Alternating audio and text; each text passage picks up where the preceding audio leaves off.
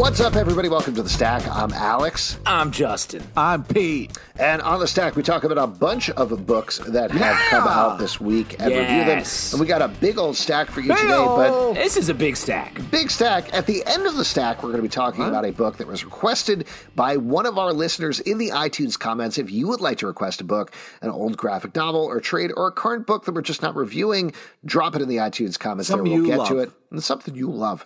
Something hey, like, you want to share? really gives you that, uh, you know, agita. Right? No. Is that right? What? I'm not Italian, so Oh, yeah. that much that is clear. clear. Super really gives you that va va va voom. when um moon in the sky is a big pizza pie. My god.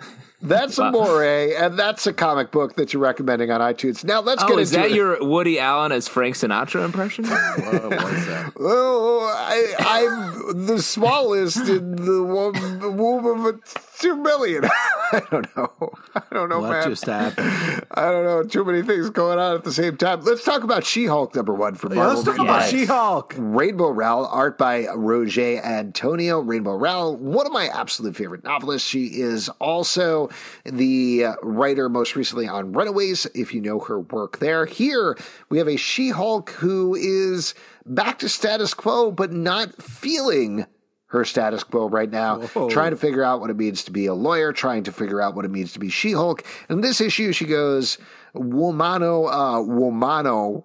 What? Stop. Womano, uh, What are you, what are you doing? Just. with Ray, she goes Titania. Ray Romano to Ray Romano. Oh my god. What did you guys think about this? Did this team work well for this new take on She-Hulk? I like it a lot. I feel like there's uh, this sort of air of melancholy surrounding uh, She-Hulk at the top, uh, surrounding Jen, and um, you know their little flourishes of her taking off her shoes and her suit so she doesn't ruin them before she hulks out. Smart. super That's fun. smart. It's very and it's just like the attention to detail is what I love about uh, Rainbow's work, and here we get just more of that. I love this sort of like let's not do the old superhero paradigm stuff. Let's be a little bit different. Um, her friend, She-Hulk's friends coming um, to help her out, and re- the reveal at the end, which I um, really enjoyed and was um, surprised it's taken this long to have what happened happened. Yeah, I think this is a great first issue. Really kind of get uh, an understanding of what this run's going to be about, what the She Hulk is about, what this kind of Jen Walters is about, like her kind of like status as far as like a lawyer. I, I liked the the fact that we're getting kind of like a struggling uh, kind of Jen Walters. I feel like that's super relatable. I like the confidence uh, uh, that She Hulk brings to this character. I, I like the kind of uh, like, all right, we're going to battle, but then afterwards we're going to walk away friends twist. I thought this was really great. I'm very excited for this uh, run. I think this is going to be a great She Hulk run that hopefully people will talk about for a while. Let's move on then and talk about Batman the Knight, number one from DC Comics, written by Chip Zdarsky, art by Carmine, uh, Carmine Di Giamma, Gian Domenico, excuse me. Nailed You got to check the Italian. Kill, yeah, yeah. Killing it. Yep, uh, really killing it. This is Bruce Wayne before he's Batman, but after he's already kind of decided to be Batman. Wait. Sort of? What? So it's it's so it's it's a younger Bruce, but not that young, is what you're saying? right, it's post Pearl's pre costume. Okay, great, great. but he's not in Japan. post Pearl period. He's, still, he's in Gotham. You know what I mean? It's right, like he hasn't gotten to Japan yet. Exactly. Yeah, he hasn't yeah, left okay. to, to go trading, but he's still solving some mysteries and rewriting history. Justin, what did you think about this one? oh boy. Wow, what a way to sneak in a little ducktail uh, there. Um, I mean, this is the art in this book is unbelievable, so good. Um, Carmine D. Gian Domenico is doing great work here, and the way that it, it, we're slicing the Batman mythology, we are slicing ever uh, thinner sections to really explore, and this is another one of them. But I think um, the, uh, the art really makes this great. Yeah, I was surprised because it was like, oh, Batman origin story. Go fuck yourself. We've heard this way too many times. But I was won. I was won over by how, How great this dare you make me read about this character that I like? yeah, again with the origin story. No, I think that this is done really well. I think it's an interesting take on it, and uh, something we've seen a bunch. But I really love the ending of this issue. Made me very excited for what's to come. Next up, Bolero, number one from Image Comics, written by Wyatt Kennedy, art by Luana Vecchio. In this issue, we meet a woman who is lucky and then very unlucky in love to the point that she ends up using a service that allows her to, and this is a big spoiler for the ending here, but this is the concept of the book, allows her to jump into alternate universe versions of her life, but never go back to her original life. There's a big twist with that at the end here. Uh, what you guys? What would you do it? Would you do it? Oh, that's your write off. Yeah. No, I no. Uh, Not to uh, not to call out one of our previous writers here, but there's a book that Rainbow Rowell wrote called Landline that I think about all the time, and it's about a woman who, after her life is completely wrecked, she's on the brink of divorce. She's left her husband. She's gone back to her childhood home, and she's in her childhood room, and she figures out that the landline in her room can actually call her boyfriend back when they were going out. Whoa. And she's like, oh my God, I could change time. I can make everything right. But they had kids together. And she realizes, like, if I change anything, my kids could blink out of existence. So, about halfway through the book, it becomes this thing of like, how do I preserve the status quo but make my life better and heal the pain that I have? And I, hmm. I think about that as a concept all the time in terms of, yes, the idea of changing the timeline or going to an alternate universe is very appealing. But if, particularly as a guy who has kids, if that changed anything, that would be the worst thing that ever happened in my life. And you should know that all landlines can do that. Yeah. Yeah. Yeah. That's why I only use cell phones because I don't want to tweak the magic. Tweak the magic. Hashtag tweak the magic. Alex Zalben. I'm going to call up old Alex, uh, young Alex, and try to get him to say "tweak the magic" a little bit earlier. get it going, you know. Um, a tough call to, to. I mean, I'd be curious. You get 53 chances. Surely I could explore a few and find you would one. who's- find maybe one that would it's be close. Enough. Uh, like Yeah, maybe on. there's. I have- find one. Yeah, of your two kids, you'd have still the best one. Wow. Oh man. Alex, that question is tricky to even uh, say or hear. But surely there's someone out there, who, another I Justin, mean, let's I say could your jump kids into. are fine. Your kids are fine, and you can go exploring. Um, you know, Well, technically, the way the book works is that another you comes Yeah, just into kinda- yeah, and raise as long your like kids. all the Justins out there, pretty good dudes. like I trust trust in Justin is what I would say to all Trust the in other. is what you always say. Trust Uh-huh. them. I would say any JT in any of the 53 worlds has got my back. I'm going to pop over to the one where you get to eat cereal for dinner or whatever. Oh, Yeah. man. Well, As you always say, any JT and any 53, trusting in Justin. Now, over to Pete for his opinions on this book. Uh, well, uh, I definitely would definitely jump through uh, and check it out. I don't have kids, so uh, I can hey, do things I want bad to do. news. In every other version of you, you do have kids. Oh. well, I guess I found the the realm. Uh, anyways, yeah, I thought this was, you know, uh, aside from the, you know, nudity and sex and all that kind of stuff, this was a very Part of creative, life. uh, interesting uh, book. So, uh, you know, the art is pretty incredible. Um, I like this book a lot. I think uh, the way it really let us be in the relationship side had the confidence to really play that out before we got into sort of the the premise, the fantastical premise. I thought was really cool and made me really on board with our characters before we jump through the dimensional door. Yeah, I agree. Uh, Luana Vecchio's art is absolutely gorgeous here, and I do really like the characterization. I've talked about this before.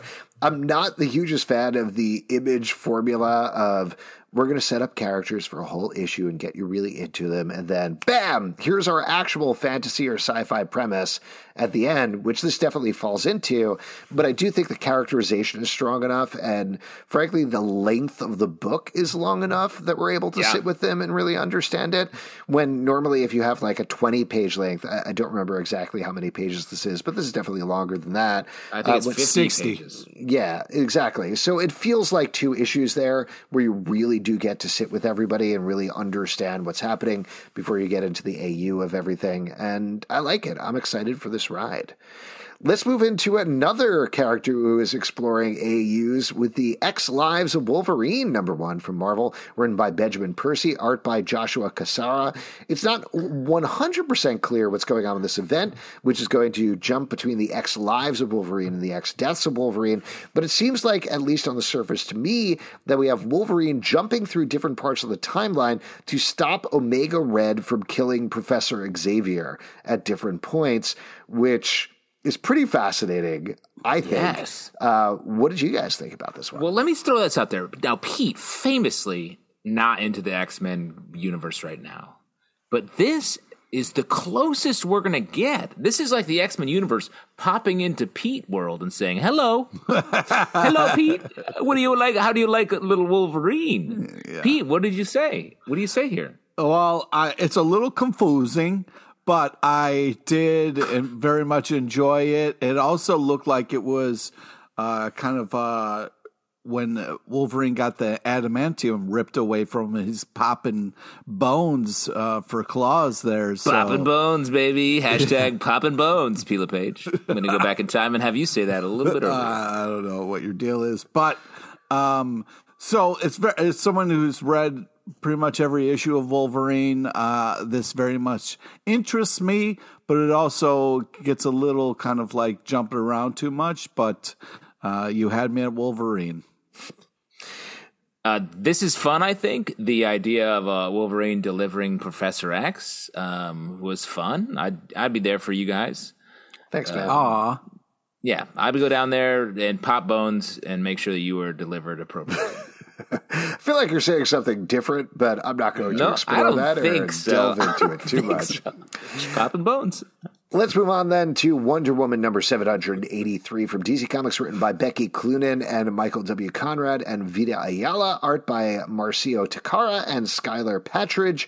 In this issue, we continue to have Wonder Woman fighting against mirror versions of herself. Yes. And we get the long anticipated reunion between Steve Trevor and Diana. How'd this strike you, Pete, as our romance expert?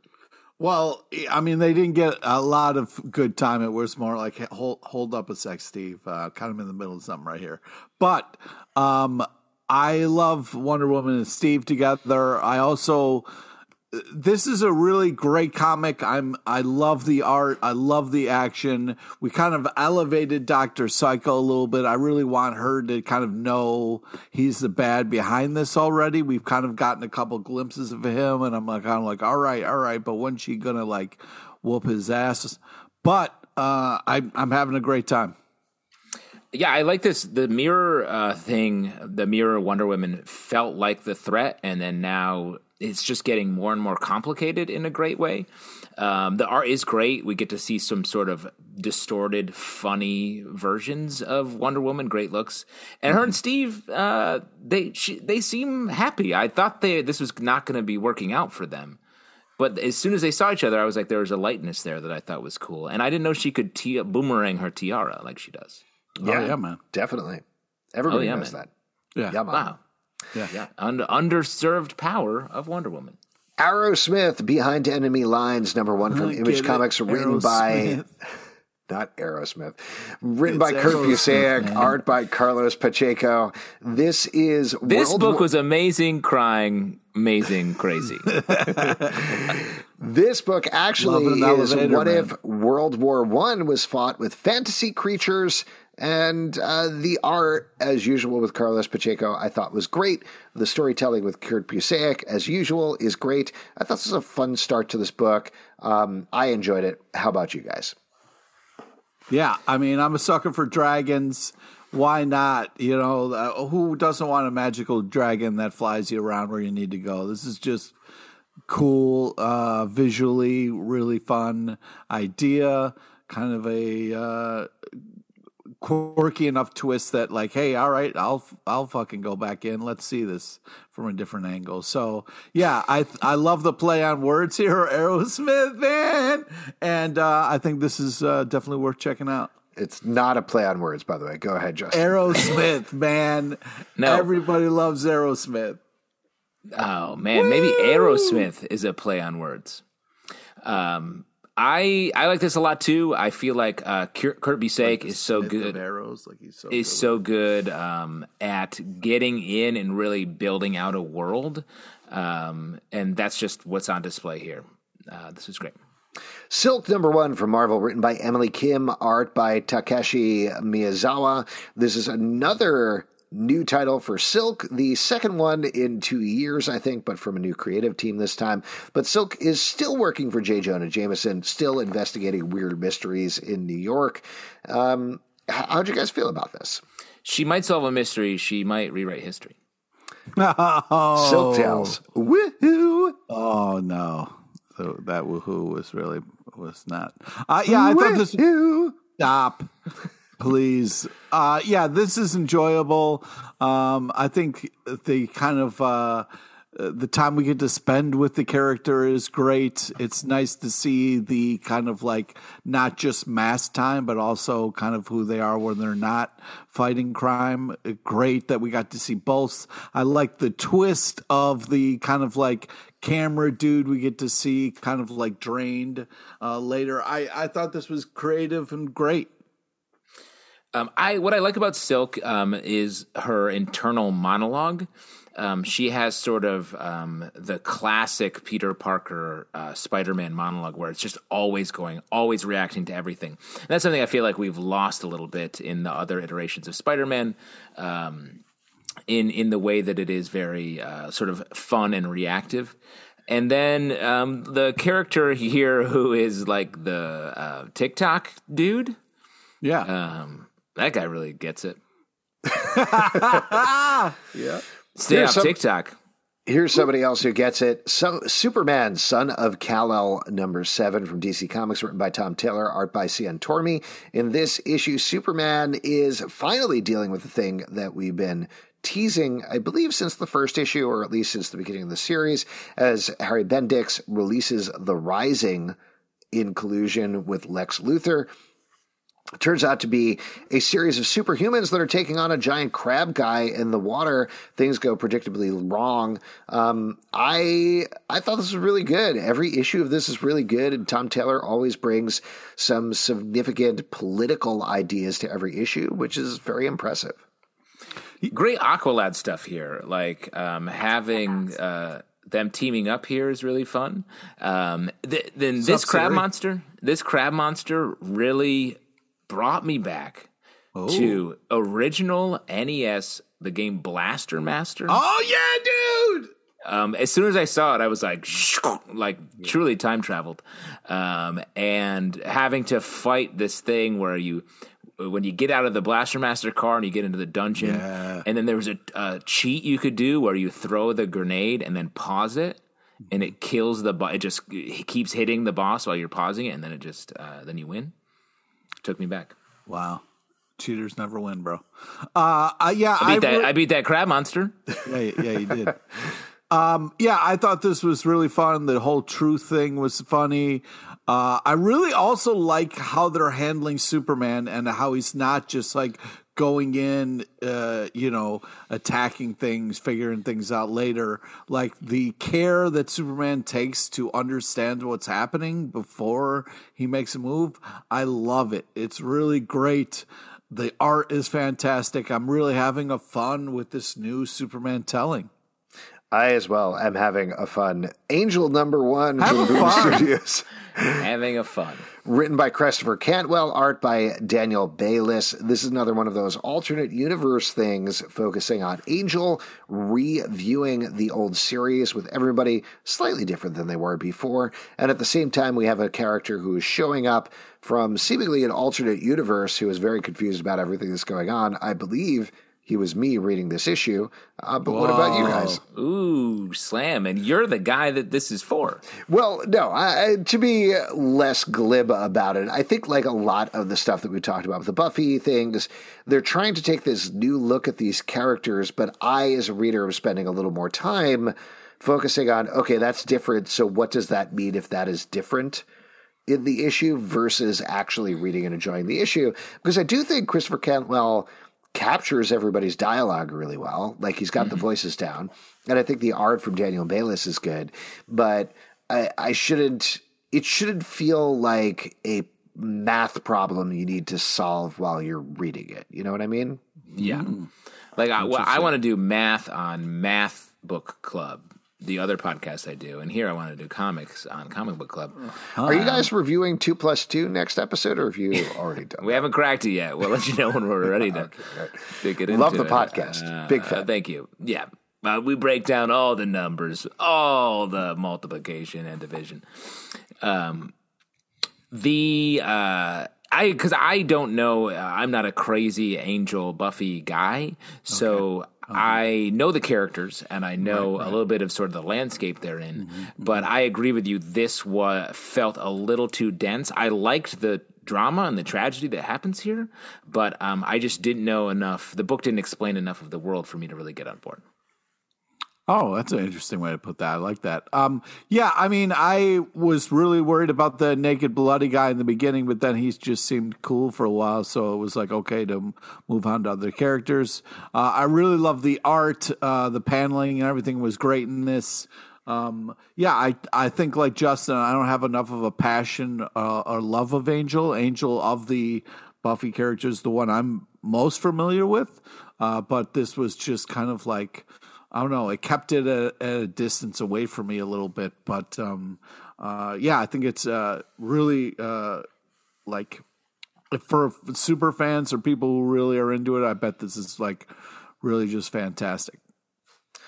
Maybe. Ben Riley, Spider Man number one for Marvel, written by J.M. DeMatteis, art by David Baldeón. This is going back in the day and focusing on the OG clone himself, Ben Riley. Um, Justin, were you a Ben Riley fan back in the day? And if so, what did you think about this book? I mean, no, I so the idea I mean, here, not at all. I mean, no one I think is like Ben Riley. That's my Spider Man. Um, And in this, uh, we I don't it, back in the day. Are you saying this is a flashback? Because isn't this Yeah, it very is, much right? No, I think Ben think- Ben is Spider Man right now. Yeah, he is Spider Man right now, but I think at the beginning of the book, don't they say like years earlier?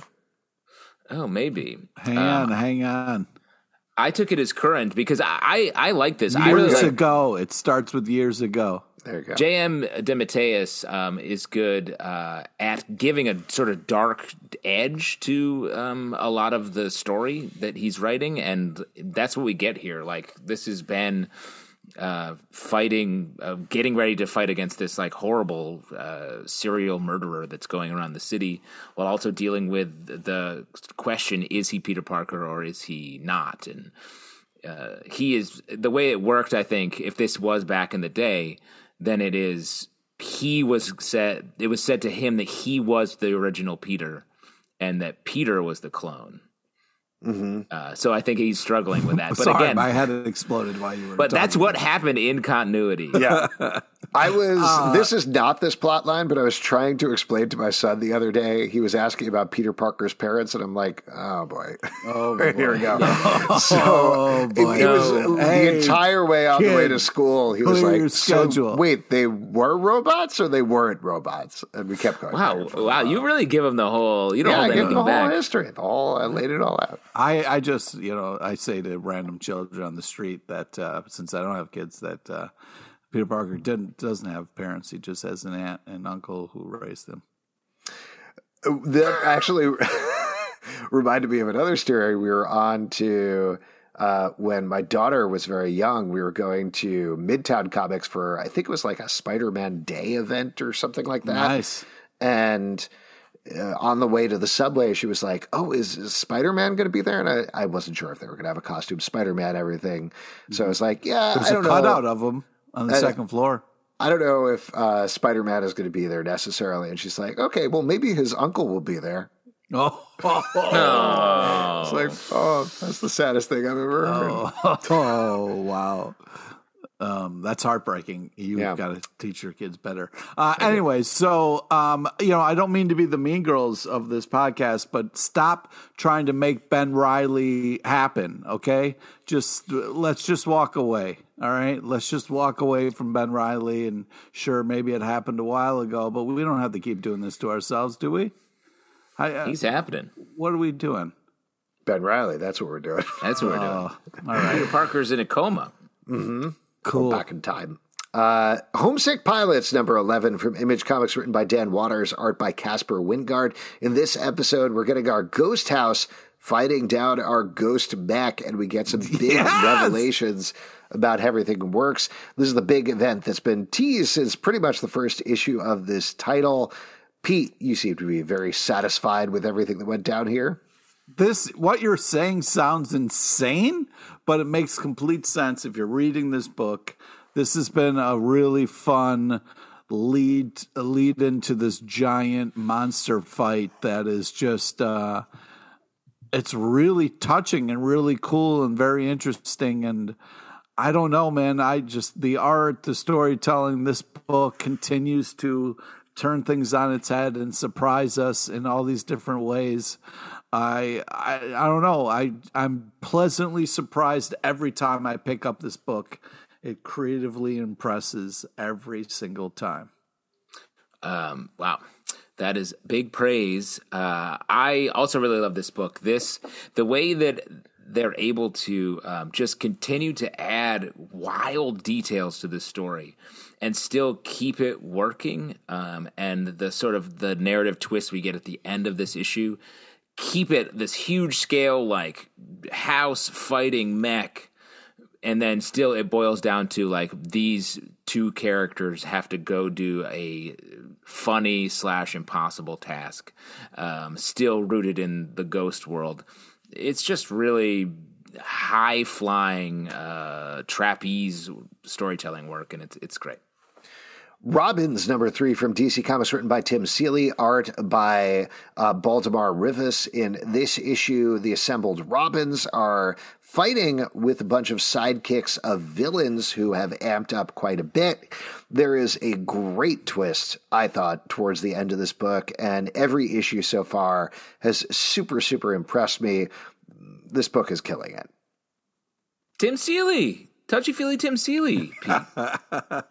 Our boy Tim Seeley is killing this, and I mean, it's just one of those books that it continues to really be very cool. Like the Nightwing moment uh, where he digs into Batman is just fantastic.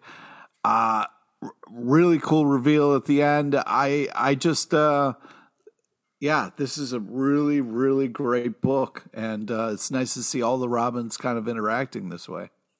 Great story keeping it fun throughout um, hitting all the characters and some ni- a nice reveal at the end Also, great art. that's Cursed. comics That's comics, baby. Cursed Pirate Girl, The Devil's Cave, number one from Archaia by Jeremy, Jeremy A. Bastian. In this issue, uh, there's there's a cursed pirate girl who has been cursed, and she mm-hmm. is, I believe, uh-huh. exploring the uh-huh. Devil's Cave. It's the mm. first issue of the mm. book, and it's from mm. Archaia. This book, if you lined up uh, a thousand hipsters, the backs of a thousand hipsters in Williamsburg, their backs would tell, their back tattoos would tell this story. They wish their back tattoos were this good. Come on. But no, the art in this is really cool. It's all like, um, it does feel like a bunch of like sick uh, arm tat, full sleeve tats. Kind of, I, it struck me a little bit more like tarot cards. I tarot cards, I think, also, Yeah. especially the beginning where it Yeah. literally is like a few characters reviewing tarot Yeah, card got, it gets it's it's a little meta in that, where you know. Yeah. Um, uh, but I I like the story. I feel like the art is um, super detailed. This is the kind of book that you want to see like in a large format, um, so you could really get a look at it. Um, but it, it's a fun, sort of irreverent. It reminds me of um, old Drinky Crow comics um, from the Village Voice Oh, wow. uh, back in the day. Deep cut, um, featured in a lot of. Says They might be Giants merch for a while, and um, in the Village Voice. I have a bunch of Drinky Crow, They Might Be Giants shot glasses upstairs. My guy. There you go. I don't know what just happened. Uh, anyways, We're I think- exploring our fandoms, Pete. okay, great. Good for you. Um, so yeah, I think that this is like creatively amazing, but really hard to read a little bit at times. Um, I didn't know if like I, I just if I had it, you know, like if if uh, if I like could uh, instead of reading it digitally, I think maybe like if you had it on someone, a series of backs that you got to like really look yeah, up yeah. and read. It would make it would be easier to kind of hold and and uh, kind of be able to read because it was kind of making my brain explode a little bit. But I just can't tip my hat enough to the creativity on each of these pages. They're just really just masterpieces of art. Um, so it feels weird to kind of like uh, uh, say anything bad about it because it's just so awesome. But uh, it, sometimes it was a little tough to read. But man, really, just gr- really fantastic. Silver Surfer Rebirth, number one from Marvel, written by Ron Marz, art by Ron Lim. This is another throwback book, this time focusing on Silver Surfer, teaming up first with, I'm forgetting the name of the character, but it is a descendant of Captain Marvel. Legacy? Legacy, there you go. And then eventually Captain Marvel himself, potentially bringing him back to the Marvel Universe in some way. But that uh, at the end, we get a, another reveal of another character from that side of the universe. This is good classic fun, I think. I mean, Yeah. I love the Silver Surfer, and like we had, he's just been gone for so long. There were some great runs in like the mid aughts where it was like Silver Surfer really like looking at himself and trying to like uh, struggle with philosophy and religion and those things. But this is just like a classic uh, Silver Surfer being a good guy. Great Ron Lim art, which is like the Silver Surfer artist when I first started reading comics. So that was cool. Uh, I don't know if uh, Captain Marvel is going to come back because he was like, "Ah, "Wow, I survived cancer to come here and fight with you." I was like, "That's what you say when you're about to die."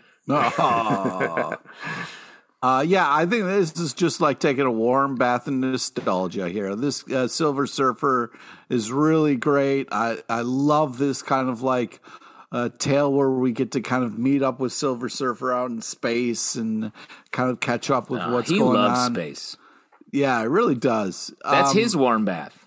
Yeah, I, I, yeah, this was just great. It's nice to see Ron Marz kicking ass, doing what he does best. Um, I love the kind of reveal at the end. Uh, I'm all on board. This is great. Primordial number five from Image Comics, written by Jeff Lemire, art by Andrea Sorrentino. In this issue, our missing space animals finally make their way back to Earth, but things do not go as planned. Now, Justin, I think you've been a little critical of this book just in terms How of the dare you, pacing of what's happening and also the fact that you hate animals. What did you think about this? Make issue? them humans, I say. Oh boy. You're always walking around the neighborhood saying that to dogs, right? Yeah, I'm like, act more like a human, my four-legged friend. Poop in a toilet, I say. Uh, I'm like a weird, eccentric millionaire. What makes a man? That he poops in a toilet? I say yes. You, sir, walking that dog. How would you like to walk around on a leash and poop on the ground? I'd love it. and, That would be a nice relief. I have Anyway, a the very comic- and then, and strenuous then I had to then I had to walk both of them. So uh, the comic. So um, I think my my very light criticism was that it's so spare. There's not a lot of story here, and um, this it's starting to ramp up. We're starting to get the story really going, and I. I don't mean that as a harsh criticism. I think this is the kind of book that when you read all these issues sort of back to back, it really is ramping up to this heartfelt story. We get some uh, this older woman who's like clearly sort of ET connected um, to to these animals, or at least one of them. And um, when you got an Elliot ET connection, that's fun. Uh, okay. Have you Yeah, ever this- have you ever had an Elliot ET connection with anyone or anything? Well, I do love Reese's, and I would travel anywhere to get them. So I guess yes. But here's here's my thing. This is heartbreaking shit. Um, I was really enjoying this up until my heart got broken, and then I was like, "How dare you, Jeff Lemire? This was uh, so beautiful and very touching, and now I'm I'm hurt and I'm really worried about what's going to happen. But uh, beautiful, amazing, artistic, yeah, everything kind of culminates in this issue. Wonder Woman Evolution number three from DC Comics, written by Stephanie Phillips, art by Mike Hawthorne.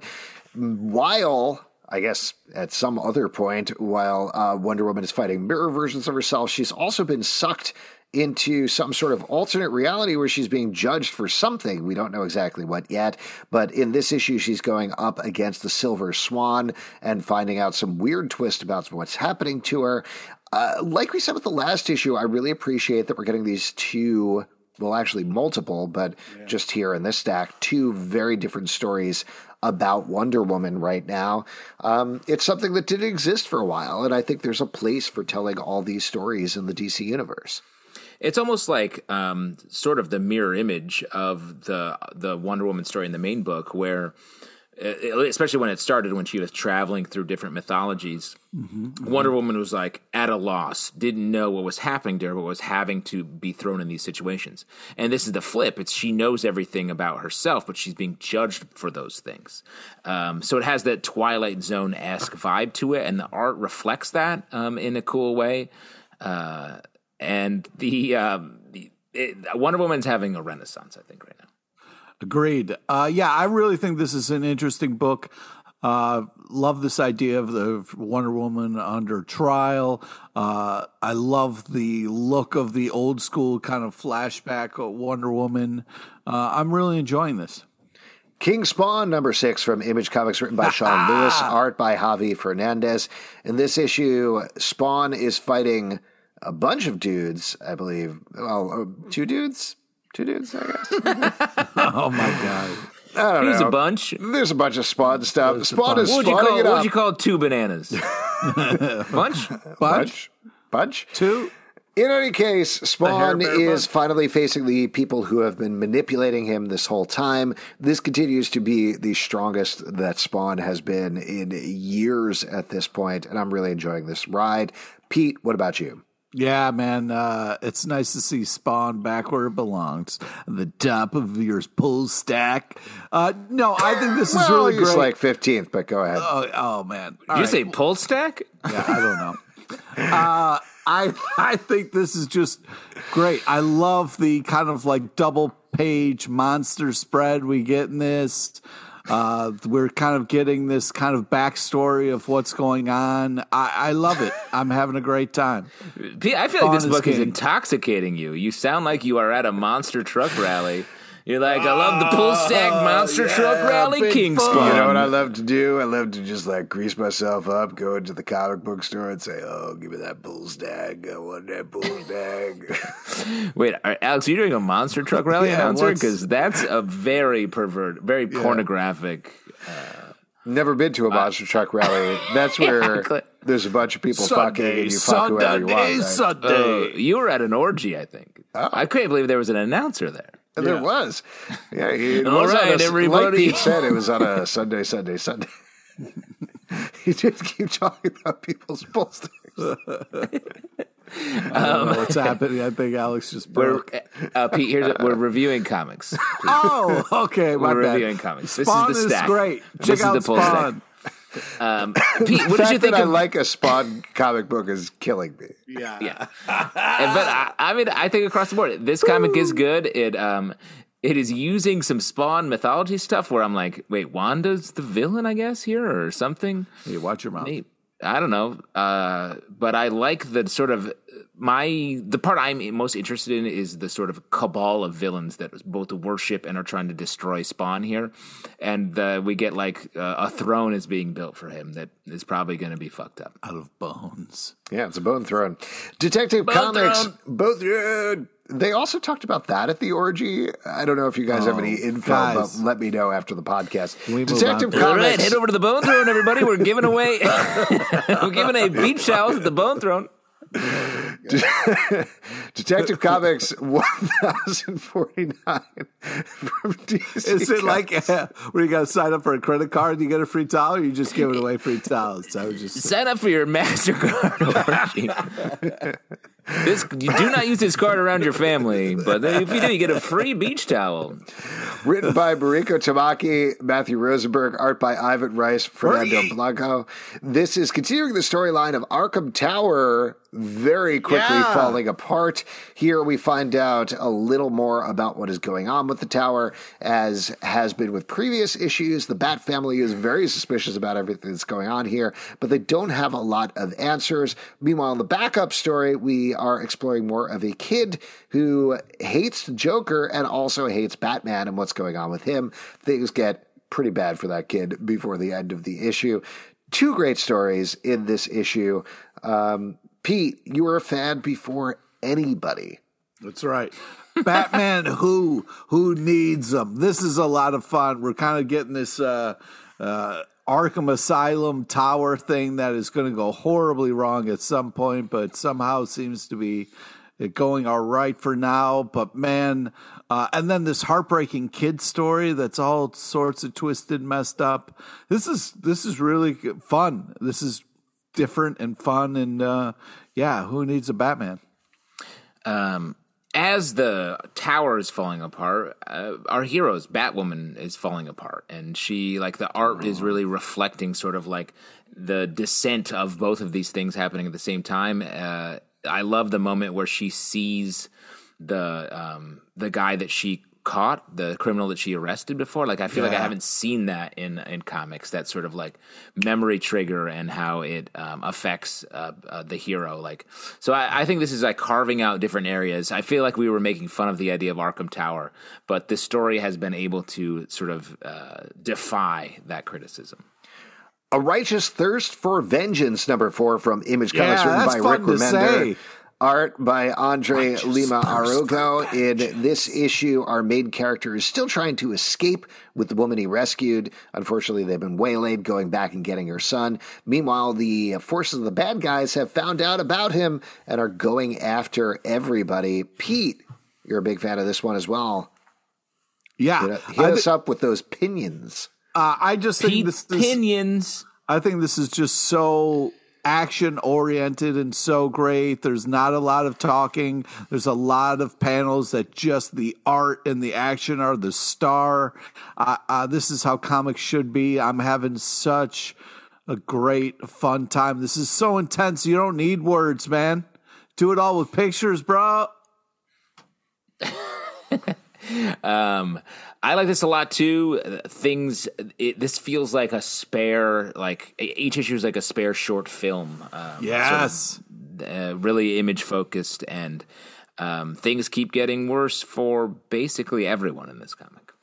Supergirl, Woman of Tomorrow, number seven from DC Comics, written by Tom King, art by Bilquis Evely. This is the second to last issue of this book, and it ah. is a big one as Supergirl is fighting off pirates who have come to rescue the main pirate who hurt Crypto, while down on the planet, her companion is trying to decide whether to kill the man or not. Another fantastic issue of this book. This has been an incredible run. I feel like I've struggled to make the right comparison, sort of like pop culture comparison, but I have a new one based on this issue. It's like Xena Warrior Princess meet as if it was written by um, Game of Thrones, the Game of Thrones creative team. Like it's that kind of like partnership. A bunch of very like bad things happen. It's a struggle every time. Uh, plus superheroes. But there's no uh, dragons, though. There could be.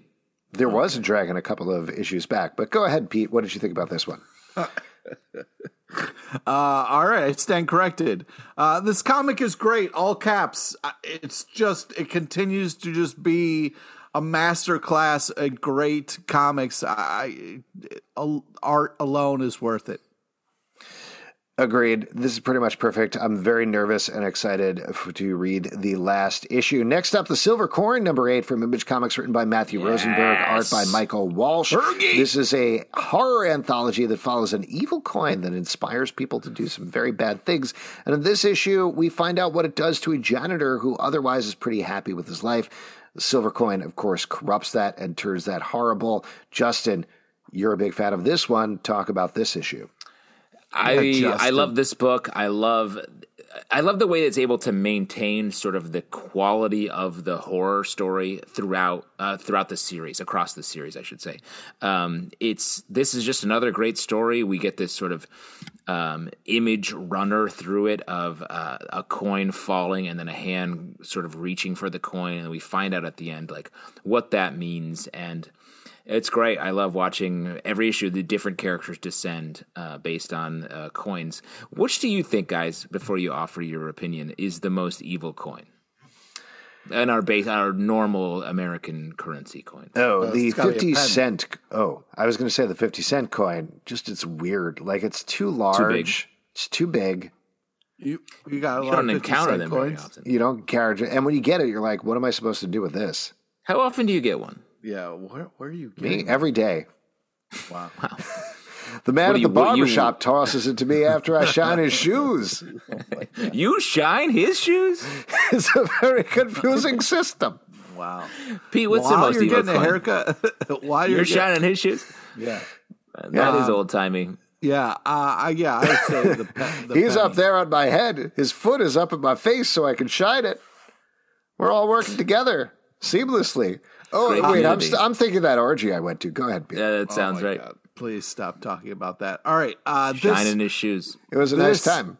this book is just continues to be it seems like it's like oh well, well they're gonna uh, kind of run out of ideas because it's just about a fucking coin this continues to be creatively impressive all the different places they can take this uh it's horrible and horrifying like the the amount of stuff that happens in these books but it's done so well it's really impressive what this book is achieving even though it's so gross and it makes me disturbed Wait, Pete, you said the penny was the most evil coin?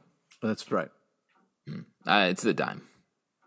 what Time. Why? Too tiny. no what are you Because talking dime, about dime's worth more than a nickel. no, Nickels uh, all right, all right. way more, Back- way heavier. Shut the fuck up. Easy all to lose a di- dime. No, you hold a dime di- up in oh the air, God. it floats away. Oh my god! Dimes A just fly out of your hand. It's perfect. It's small. It's powerful. It's it's exactly what you want. Powerful. Yeah, it's more powerful than the fucking nickel, man, and it's smaller. That's, Powerful? Yeah, yeah, but I that's love, why. I love by the way, I love that this is the most engaged on reviewing anything that both of you have been this entire podcast. Nightwing number 88 from DC Comics, written by Tom Taylor, art by Bruno Redondo. In this issue, we're continuing the storyline of Dick Grayson, uh, giving a ton of money to the city of Blüdhaven. Um, the uh, bad guys, specifically Blockbuster, don't particularly like it, but in this issue, all of Dick's friends come to help him out. Wonderful issue. Wonderful seeing everybody. I love all the friendship apparent here. I think as a longtime comic book fan, I've got sick is the wrong word, but just sort of it feels part of the world for just a bunch of heroes to come in and do stuff. But there was something about this issue that actually felt very special in terms of the way they brought in everybody supporting Dick. And that's very rare to read, which made me very happy. Yeah, I mean, this is an epic. We've talked about this a lot, but this is an epic run on Nightwing that Tom Taylor is doing, and the art by Bruno Redondo is also excellent. But I think just the spirit of the book, even though they're doing like the the heroes team or like friends come in, like it's so light, it's so bright, it's fun and then the story builds to like this like horrifying darker place at the same time it's just doing it all it's a, the complete package of a comic right now is the nightwing run it's a it's a great package for sure. Yeah, I mean, I'm I continue to be impressed by this run. It's it hits you in the feels this issue for sure. It's really moving. It's very powerful. I yeah, this is just a great comic that continues to be a great comic. Uh, it's impressive. speaking of the feels that backup cover of Oh, uh, yeah. dick Oh, um, and barbara okay i'll take that home i'll take back to that back to the bone throne slash poppin' bones or whatever you said like 40 minutes ago pete Please Excellence number track. 12 from Image Comics, written by Brandon Thomas, art by Khary Randolph. In this issue, we're continuing to have things fall down in our magical society as we explore why women can't cast magic, or rather that they can, and what that means for the society yeah. as a whole. Um, again, I'm just super impressed every single issue, every time this comes out, how focused each issue is on a specific idea in this magical world and explores it, and this issue is no different. Yeah, this is continues to just be a really powerful, well done book. I mean, it is just great, uh, very cool. It's excellent. Great ideas, unbelievable arts. Uh, yeah, I just, it's very moving and, and powerful and great. It's able to do a lot at once, sort of telling this father son story at the same time, talking about how um, the history has changed to um, cover up some uh, different truths for for different people. In this case, the women who um, who no magic, um, while still having some like great reveals and character based uh, narrative. Like it's it's just a good book uh, all around. Catwoman number 39 from DC Comics, written by Tini Howard, art by Nico Leon. This is kicking off a new run on Catwoman, where she is now back in Gotham City. She is fighting the five reformed five crime families, including Black Mask Roman Sionis himself. Pete, I know you're a big fan of this one. Talk about this book. Yeah, love this team on this book here. This is a great kind of like uh, Catwoman story. I am very much enjoying the fact that we're like the voice of Catwoman here really feels like Catwoman to me. We get to spend some time in Catwoman's head, which I know Justin loves that when that gets to happen. Yeah. Uh, great art. I live uh, in Catwoman's head rent free. Nice. Uh, yeah, I'm just. Uh, I think this is uh, this has been really impressive. I wanted to kind of put it uh, to talk about it. So uh, yeah, I love this team. This is stylish Catwoman we have in this comic. Like really great art, sort of reflect the reflections in this art is really cool. Um, and yeah, this is a, a nice new era for Catwoman. It isn't exactly like this, but I think Nico Leon gives it a little bit of the old Frank Miller in Sin City, at least in terms of mm. emphasizing the shadows, particularly in the strip club scenes, which I think is appropriate for this sort of thing. Um, yeah, this is fun stuff. This is a good story. I'm curious to see how it goes going forward. Regarding the matter of Oswald's bodily body, excuse me, number three from Boom Studios, written by Christopher Cantwell, art by Luca Casalanguida. This is continuing the story of uh, a team tasked with getting Oswald's body, not Oswald Cobblepot, but Lee I Harvey Oswald, the other Oswald, the other Oswald, the secondary Oswald in history after yeah. Oswald Cobblepot. Uh, and in this issue, there's some significant twists and turns that I feel like finally get to the thrust of the series here. Um, but the art continues to be good. The writing continues to be good. Very curious to see what happens the next issue. And I think ultimately that's the mark of a good issue, right? Yeah. Agreed. You uh, got uh, yeah, it. We really get to stuff in this issue. Uh, a lot of stuff's been leading up to this. This is very powerful, crazy issue. Unbelievable art uh, yeah, this is very creative and cool. Worth checking out for sure. The, this book is interesting because it's like a heist. Uh, it's like a historical uh, fiction heist where right. the people pulling off the heist don't know what the fuck is happening, and so when in they're in the middle of the heist, they're like, "Whoa, what? Oh no!" And then um, at the end of the book, we get sort of the aftermath, and sort of a new problem emerges. Um, I especially like the first issue in the way they establish all the characters very quickly and how uh, sort of weird, different criminals they are. And now we're just getting to see them all uh, play their games and be themselves here.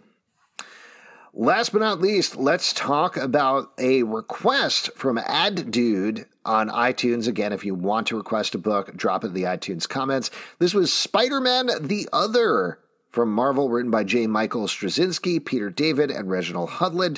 Art by Mike Wieringo, Pat Lee, and Mike Deodato Jr. This ran through multiple Spider Man titles, and in fact, in the book at least, it was called Spider Man The Other Evolve or Die, is the full title of the storyline. And if you don't remember this from back in the day, this led to Spider Man ultimately uh, dying before he died, he was killed by Morlun and then coming Morlun. back to life with spikes coming out of his arms, more spidery senses than even his spider sense, uh, and a bunch of other things happen throughout the book.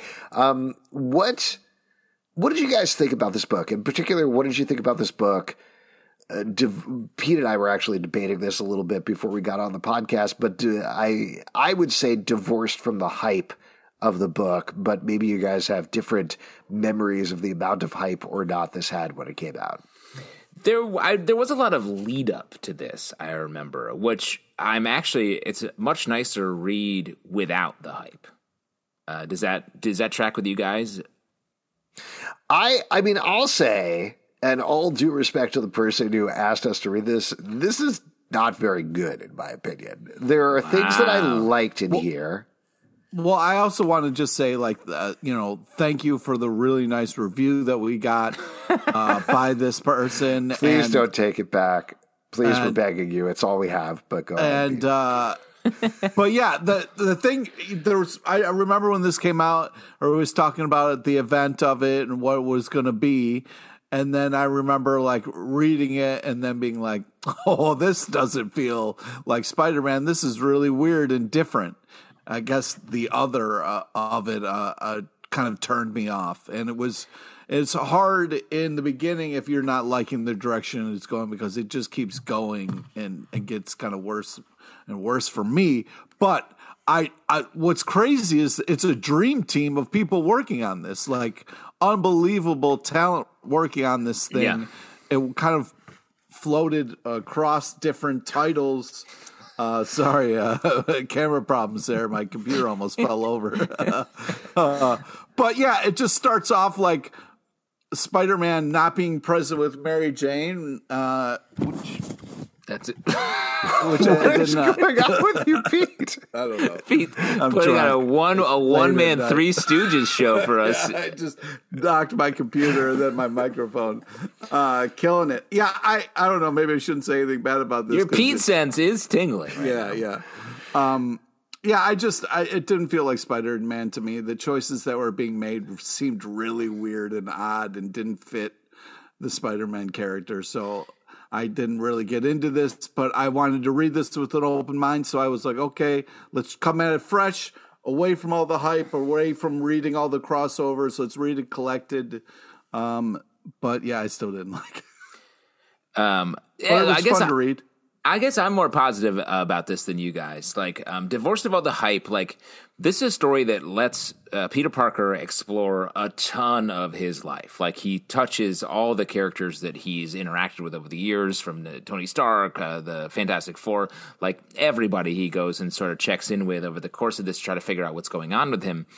And yes, the idea of taking the the normal Spider-Man origin of a regular kid who gets bit chance bit by a radioactive spider and adding all this like intense mythology to it i feel like the spider-man uh, story always does this there was okay, stuff where it was like the totemic like wait, wait, wait. isn't it weird that peter that spider-man's always fighting other animals and like trying to find deeper meaning in that okay so let me get this straight though he takes one yoga lesson from Captain America and he can stop bullets. Like, like that's he doesn't plan. though. He gets shot through the hand and the shoulder. I know. Yeah, but I was like, what? You took one lesson from Captain America, and I'm not sure if it was Tai Chi or what you were doing, but like, dude, you can't stop bullets now.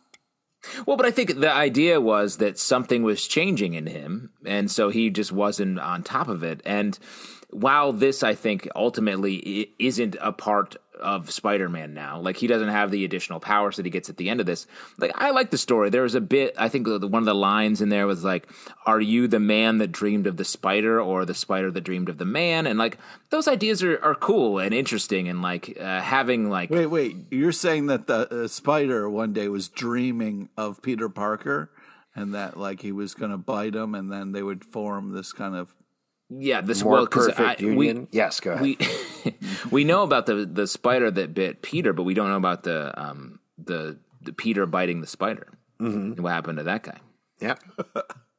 Man spider. I do like this storyline better once Peter Parker dies because it feels like in retrospect that a lot of the front part is just building up to that and just building yes. up to this thing of what you're talking about, divorced from any continuity, divorced from the fact that, like you're saying, they don't actually long term follow up on this, like most comics, like most things do not yeah. last forever, so that's fine. But the idea of saying, hey, he's not really a Spider Man, he's running around in a blue and red costume shooting webs out of his wrists and he has a spider set. Like nothing is Well, not he's shooting them out of his like the machine he built. Exactly. So wrist. there's nothing that's like there are some things that are not spidery, but it's basically Stan Lee came up with it in an afternoon, and that's what stuck for years. So reevaluating that and being like, how do we organically make him a little more spider like while not destroying the character? Once they get to that, once they explore that aspect, I do think that is kind of interesting, and that's where the story sits a little better.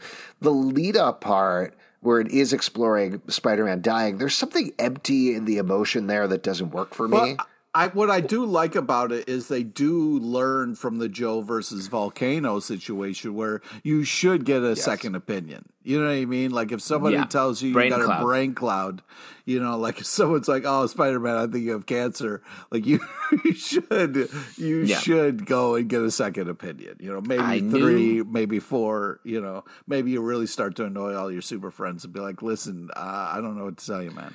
It's also I, weird. I'll just mention at the beginning here that they bring up this new villain called Tracer, who then never shows up again. at least yeah, but I, I, feel that that's classic. Like this is, and I, I actually liked that opening Tracer stuff. It was sort of fun. Seems like a cool guy. But Morlun is a good villain. I think that we mm-hmm. get out of this, and terrifying. And I also think the reason the beginning is a little bit wishy washy is wasn't that the section that was jumping around through different titles, so it was a little yeah, bit crossovery. Yeah. And then once we get into the main story, that's where it really locks in. Um, but I guess like a lot of Spider-Man runs where a risk is taken, like I appreciate it for what it is. I don't expect them to be like that Spider-Man. Like I don't want this to be Spider-Man now. Still, like I get why we're not staying with this. We got to go back to the main flavor. Yeah, um, I maybe part of it as well is I don't like Morlun. I, I, think Dan Slott did a really good job in the Spider Verse storyline, which I enjoyed, and I thought that was super fun.